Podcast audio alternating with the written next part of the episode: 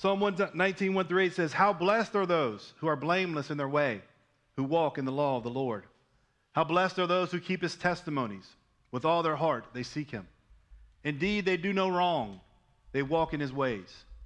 You have commanded that your precepts be kept completely. If only my ways were unwavering in keeping your statutes, then I would not be put to shame when I consider all your commands. I will thank you with an upright heart as I learn your righteous judgments. I will keep your statutes. Do not abandon me completely. So we're going to work our way through that psalm uh, in the coming months, if the Lord is willing. And it's one of, the, one of my favorite psalms. It talks about the word of God constantly in there and what the word does for us, and if we obey it, what the Lord will do for us. So it's one of, uh, one of my favorite psalms. So we're going to work our way through that. So let's uh, pray the Lord's Prayer together, and then we'll sing some uh, songs to the Lord. Our Father, who art in heaven, hallowed be thy name. Thy kingdom come, thy will be done, on earth as it is in heaven. Give us this day our daily bread, and forgive us our trespasses as we forgive those who trespass against us. And lead us not into temptation, but deliver us from evil. For thine is the kingdom, and the power, and the glory forever and ever. Amen. Let's worship the Lord together.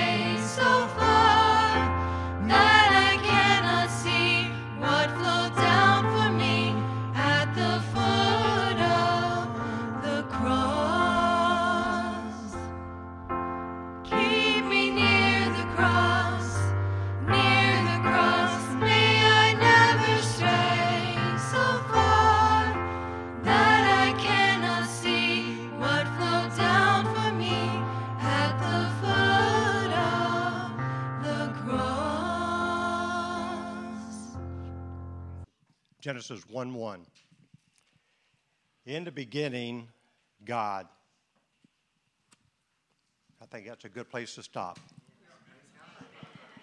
In the beginning, God. And I think if we were all honest this morning, we would say at some point in our life we've looked around and said, it's not quite like I planned, not quite the way I thought it was going to be. But in the beginning, God. In the beginning, God had a plan. We see that in Jeremiah 29 11. He says, You know the plans I have for you, for you to prosper, not be harmed, for you to have hope and to have a future. In the beginning, God. At the cross, God had a plan. And as we come around the table this morning, prepare for communion, I'm sure when God was looking down from heaven, Jesus on the cross, I don't think he was thinking, I didn't see that coming. In the beginning, God had a plan. If we follow that plan, there's hope and there's future. Let's pray. Father God, we just take so much comfort in the fact that in the beginning, God. In the end, God. All through our life, God. Father, we just thank you so much for that. We thank you so much for your Son and for the plan that He had in our salvation. We're so thankful that in the beginning, God. And it's in Jesus' name that we pray. Amen.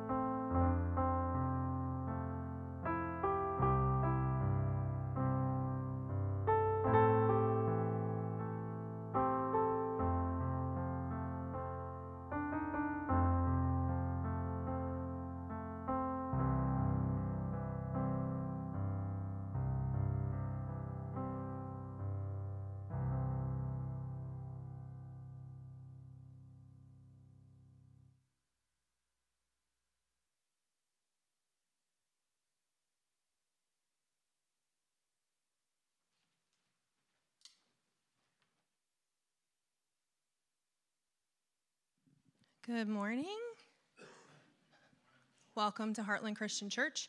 If you are new here um, or if you're looking for ways to get connected out on the welcome table, there is a little welcome card. So If you would go ahead and fill that out, you can hand it to anybody, really, or you can put it in the offering box and we'll take care of it. Um, first, we'll start off with some things that we do here to help in the community. So, Matthew 25 Ministries, we collect um, empty pill bottle uh, donations, um, and they take care of them from there.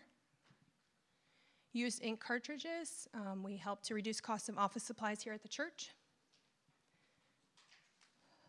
Food pantry and clothes closet every Thursday, 5 to 7, and the first Saturday of the month from 10 until noon. Women's Bible study uh, for the empty nesters kicked off last Thursday. Um, it's every Thursday from 10 a.m. until whenever they get done. Um, it is located at Ruth Liming's house, and if you have any questions about that, um, Sharon is not here today, but she is the contact for that.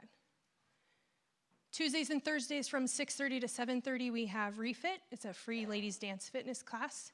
If you're interested in that, you can talk to Kristen. And for Heartland Kids, if you're looking to volunteer with any of the kiddos, um, we are looking for anyone who has a heart to serve in the ministry or in the children's um, in the children's classes, and there is a sign up in the on the back table. For tithes and offerings, there's an offering box in the back, offering box in the back of the sanctuary. You can say that three times. Thank you.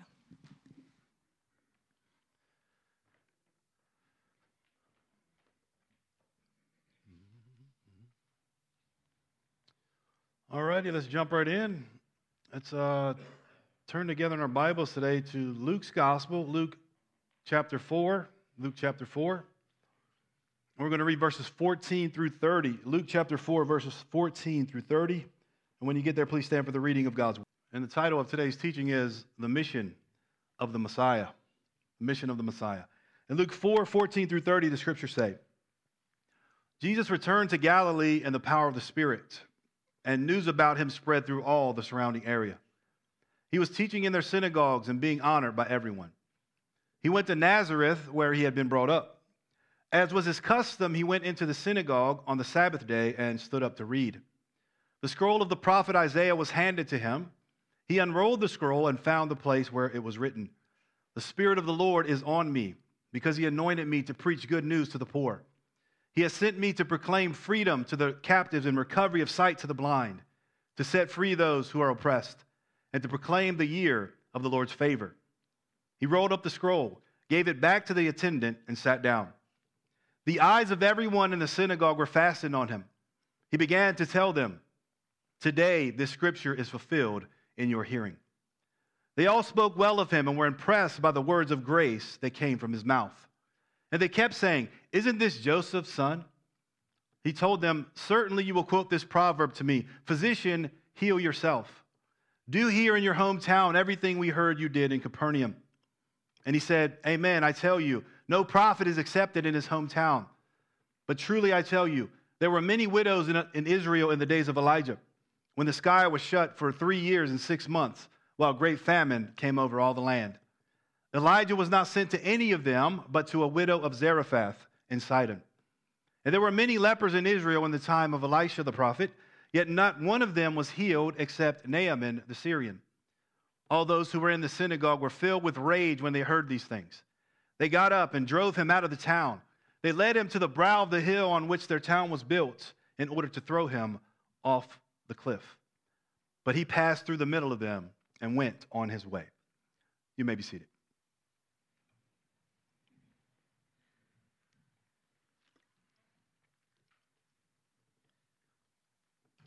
What is the mission of the Messiah? You know, it's important we have the right answer to that question. Because if we misunderstand the Messiah's mission, then we'll misunderstand what Jesus came to save us from, why Jesus came to the earth, and why Jesus is the only Savior. So Luke writes this passage to help us understand the mission of the Messiah.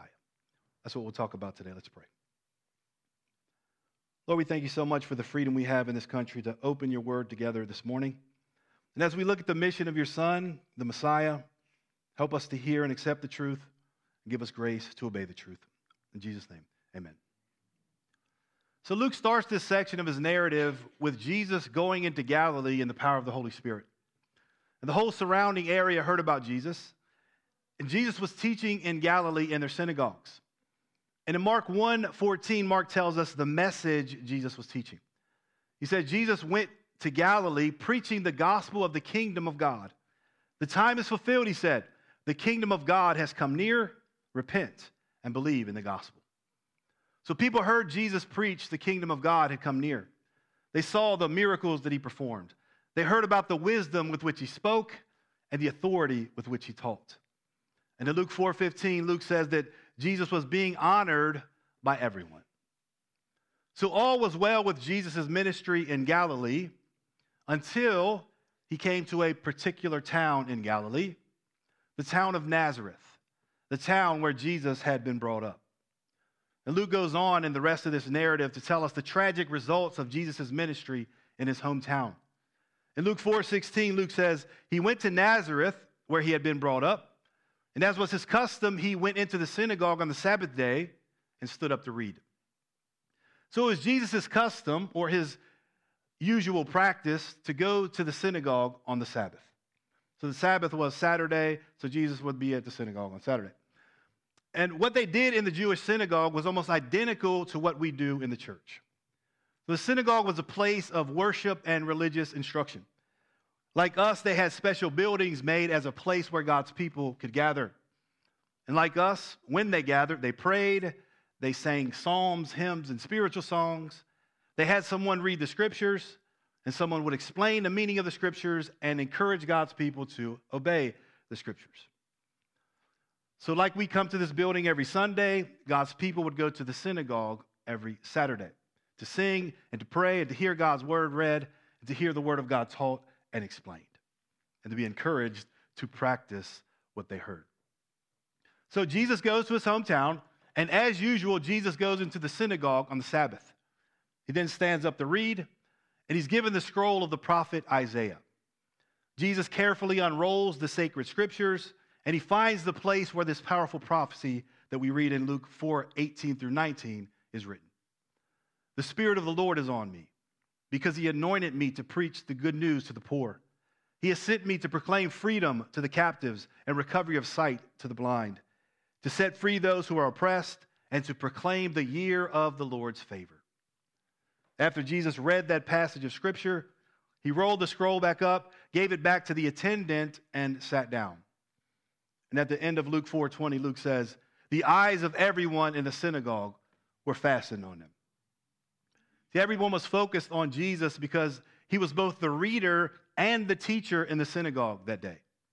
So they're waiting to hear what Jesus would teach them about this passage of scripture that he had just read. So nothing was unusual about any of this until Jesus said the words in Luke 4:21. Luke says that Jesus began to tell them Today, this scripture is fulfilled in your hearing. Now, it's hard to overestimate the importance of those words. The God's people had waited for centuries for their Messiah.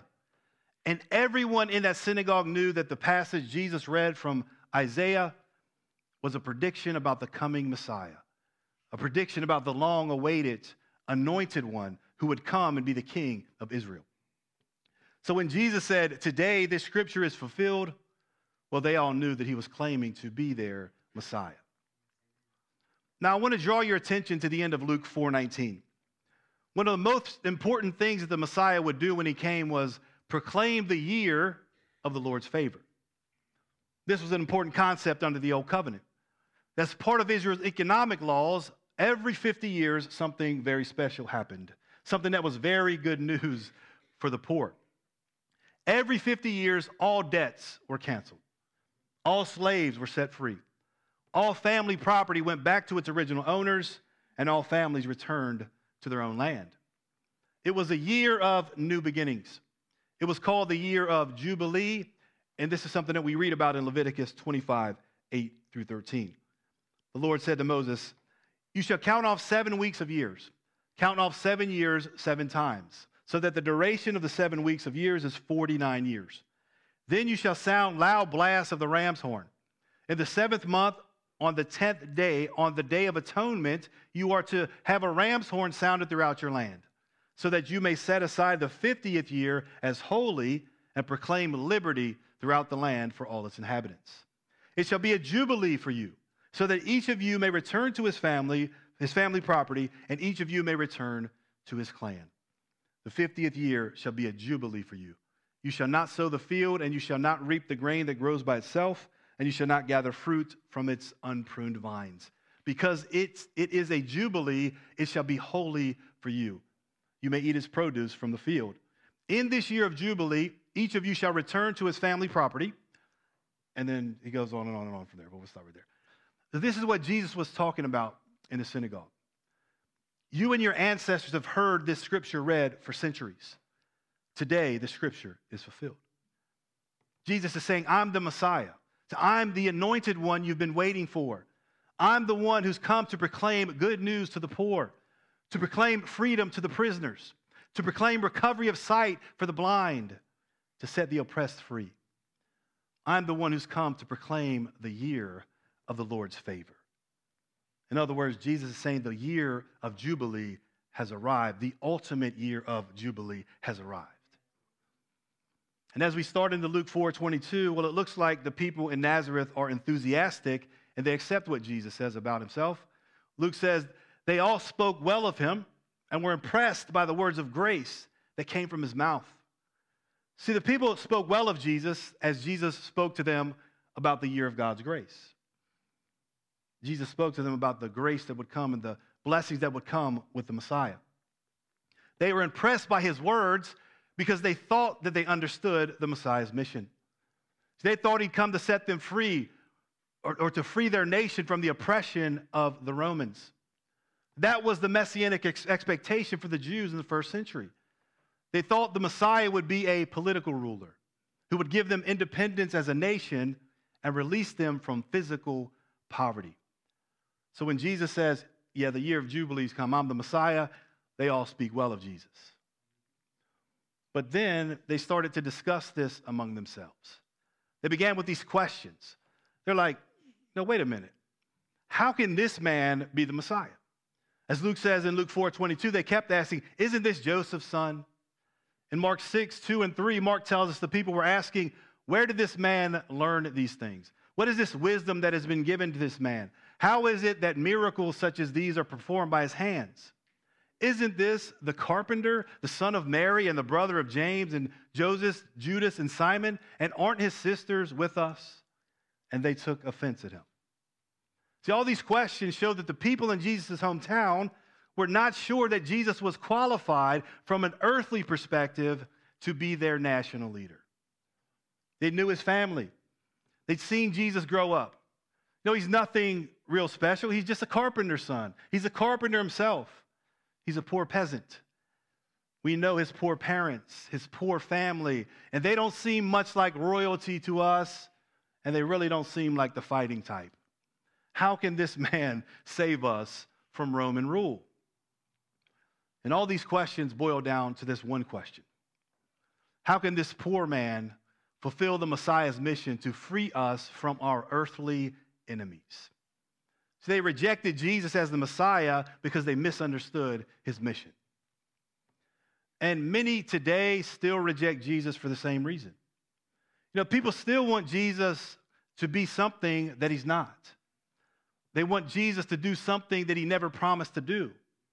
And people still think Jesus came to save them from their earthly enemies. And some think the Messiah's mission is to form a political party and fight political battles. Others think the Messiah's mission is to form a social justice group and fight uh, social battles.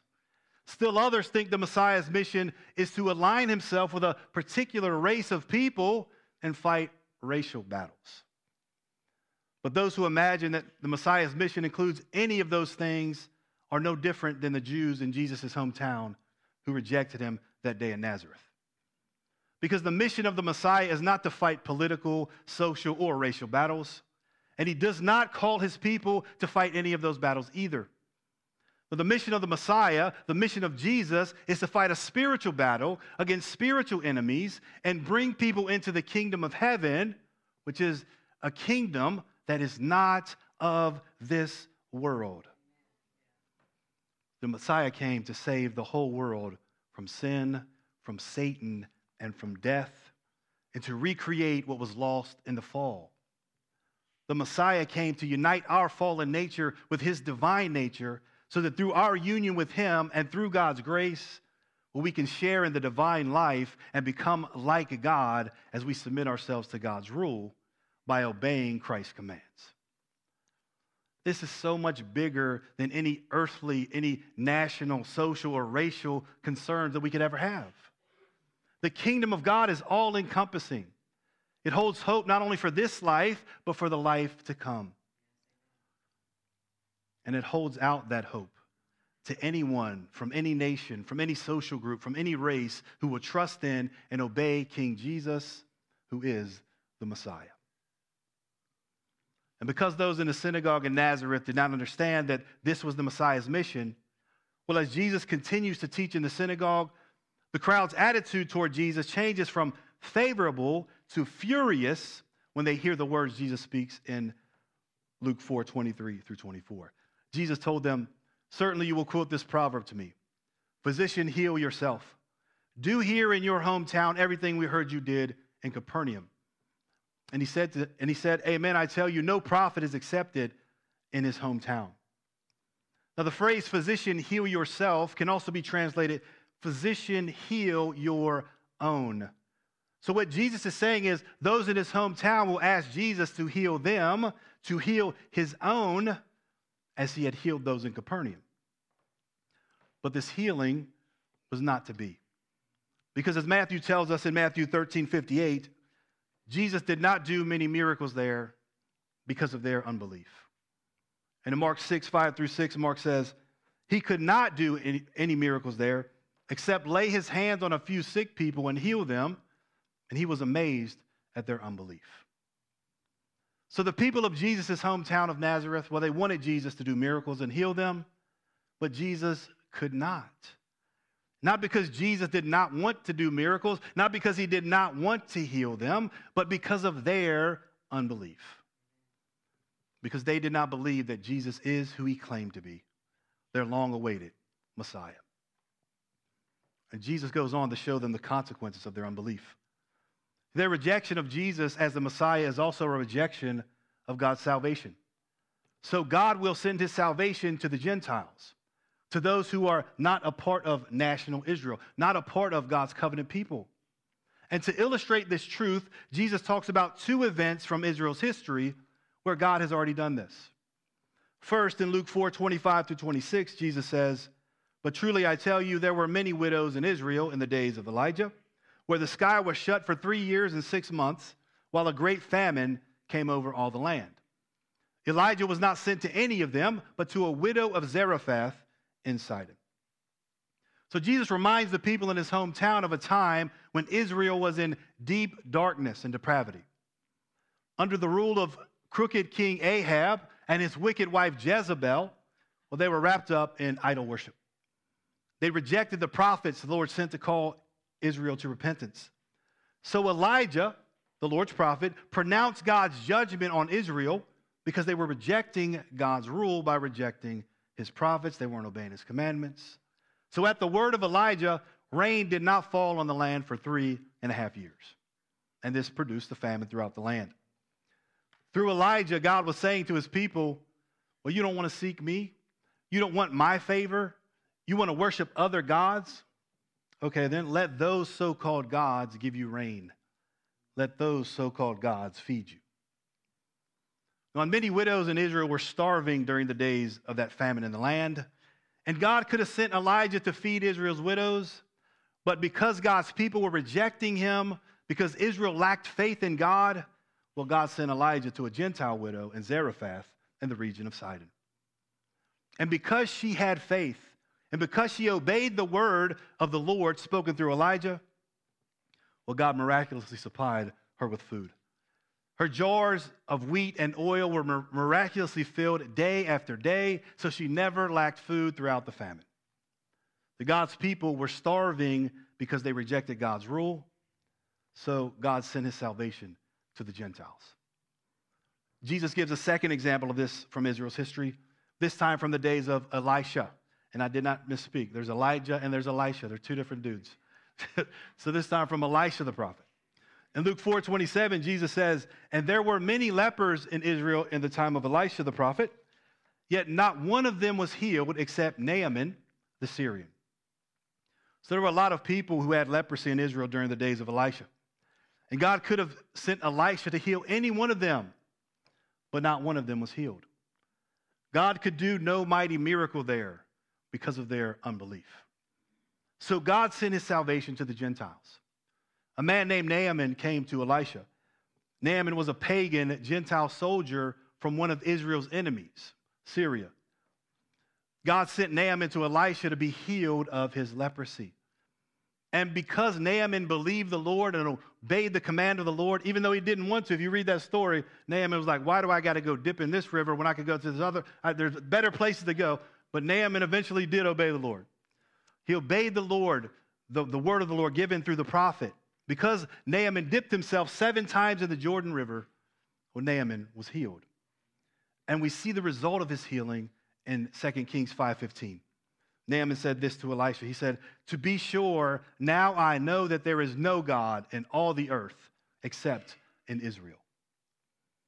So while the Jews were busy rejecting God and worshiping pagan idols, the one true God was revealing himself to pagan Gentiles who chose to believe and obey him through his prophets. God's people had rejected God's salvation. So God gave his salvation to the Gentiles who trusted and obeyed him. And Jesus says the same thing is going to happen in his day. God's people are rejecting God's salvation because they don't believe that Jesus is their Messiah, because he's not what they expected, because they don't believe he's capable of saving them from their earthly enemies.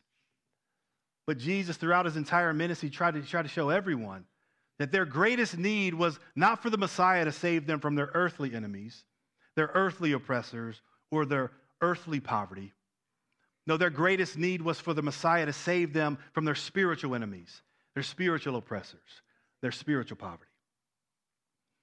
And we all have the same need.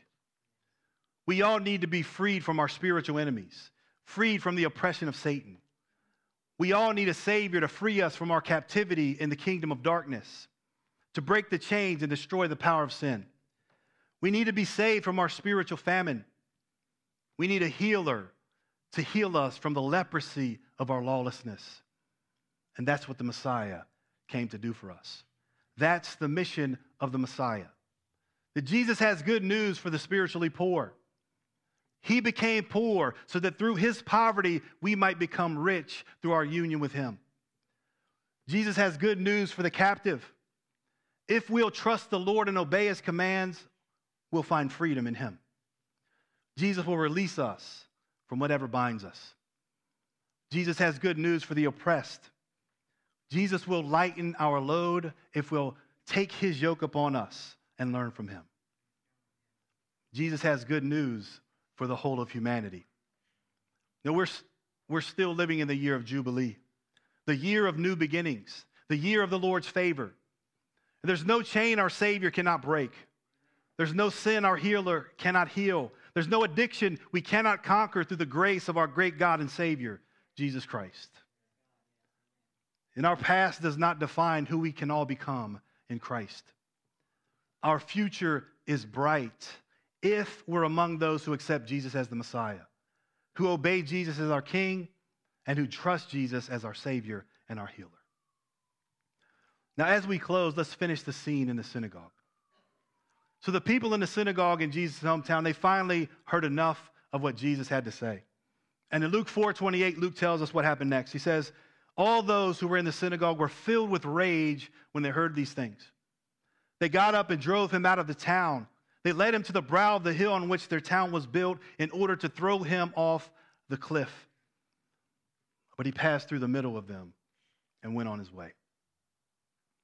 So all the people in that synagogue went from favorable to furious, and then they went to, from accepting Jesus to rejecting Jesus all within a matter of minutes. And they wanted to kill Jesus because he told them the message of salvation was going to the Gentiles. But why would they be so angry about this? It's because they were religious racist. See, they had no desire for non Jews to be saved. And if this so called Messiah wants to save people outside of our nation, well, the best thing to do is run him out of town and cast him off a cliff. And if we're not careful, we can become just like them. See, we can start to act like we're the only ones God should save. And we can forget that no matter where we come from, without Jesus, we're all in the same spiritual boat, spiritually blind and enslaved to our sins. No one can earn salvation, no one deserves salvation. That we're all saved because of God's mercy through God's grace offered to us in the Messiah. Doesn't matter where you come from, what your race is, none of that matters when it comes to the Messiah. We all need the same thing. So let's always remember Jesus came to offer salvation to the whole world. The Lord anointed Jesus to preach good news to the whole world. The Savior has come, the healer has come. The year of Jubilee is still here. We still live in the day of the Lord's favor and everyone can have their debts canceled. Everyone can be healed from the disease of sin.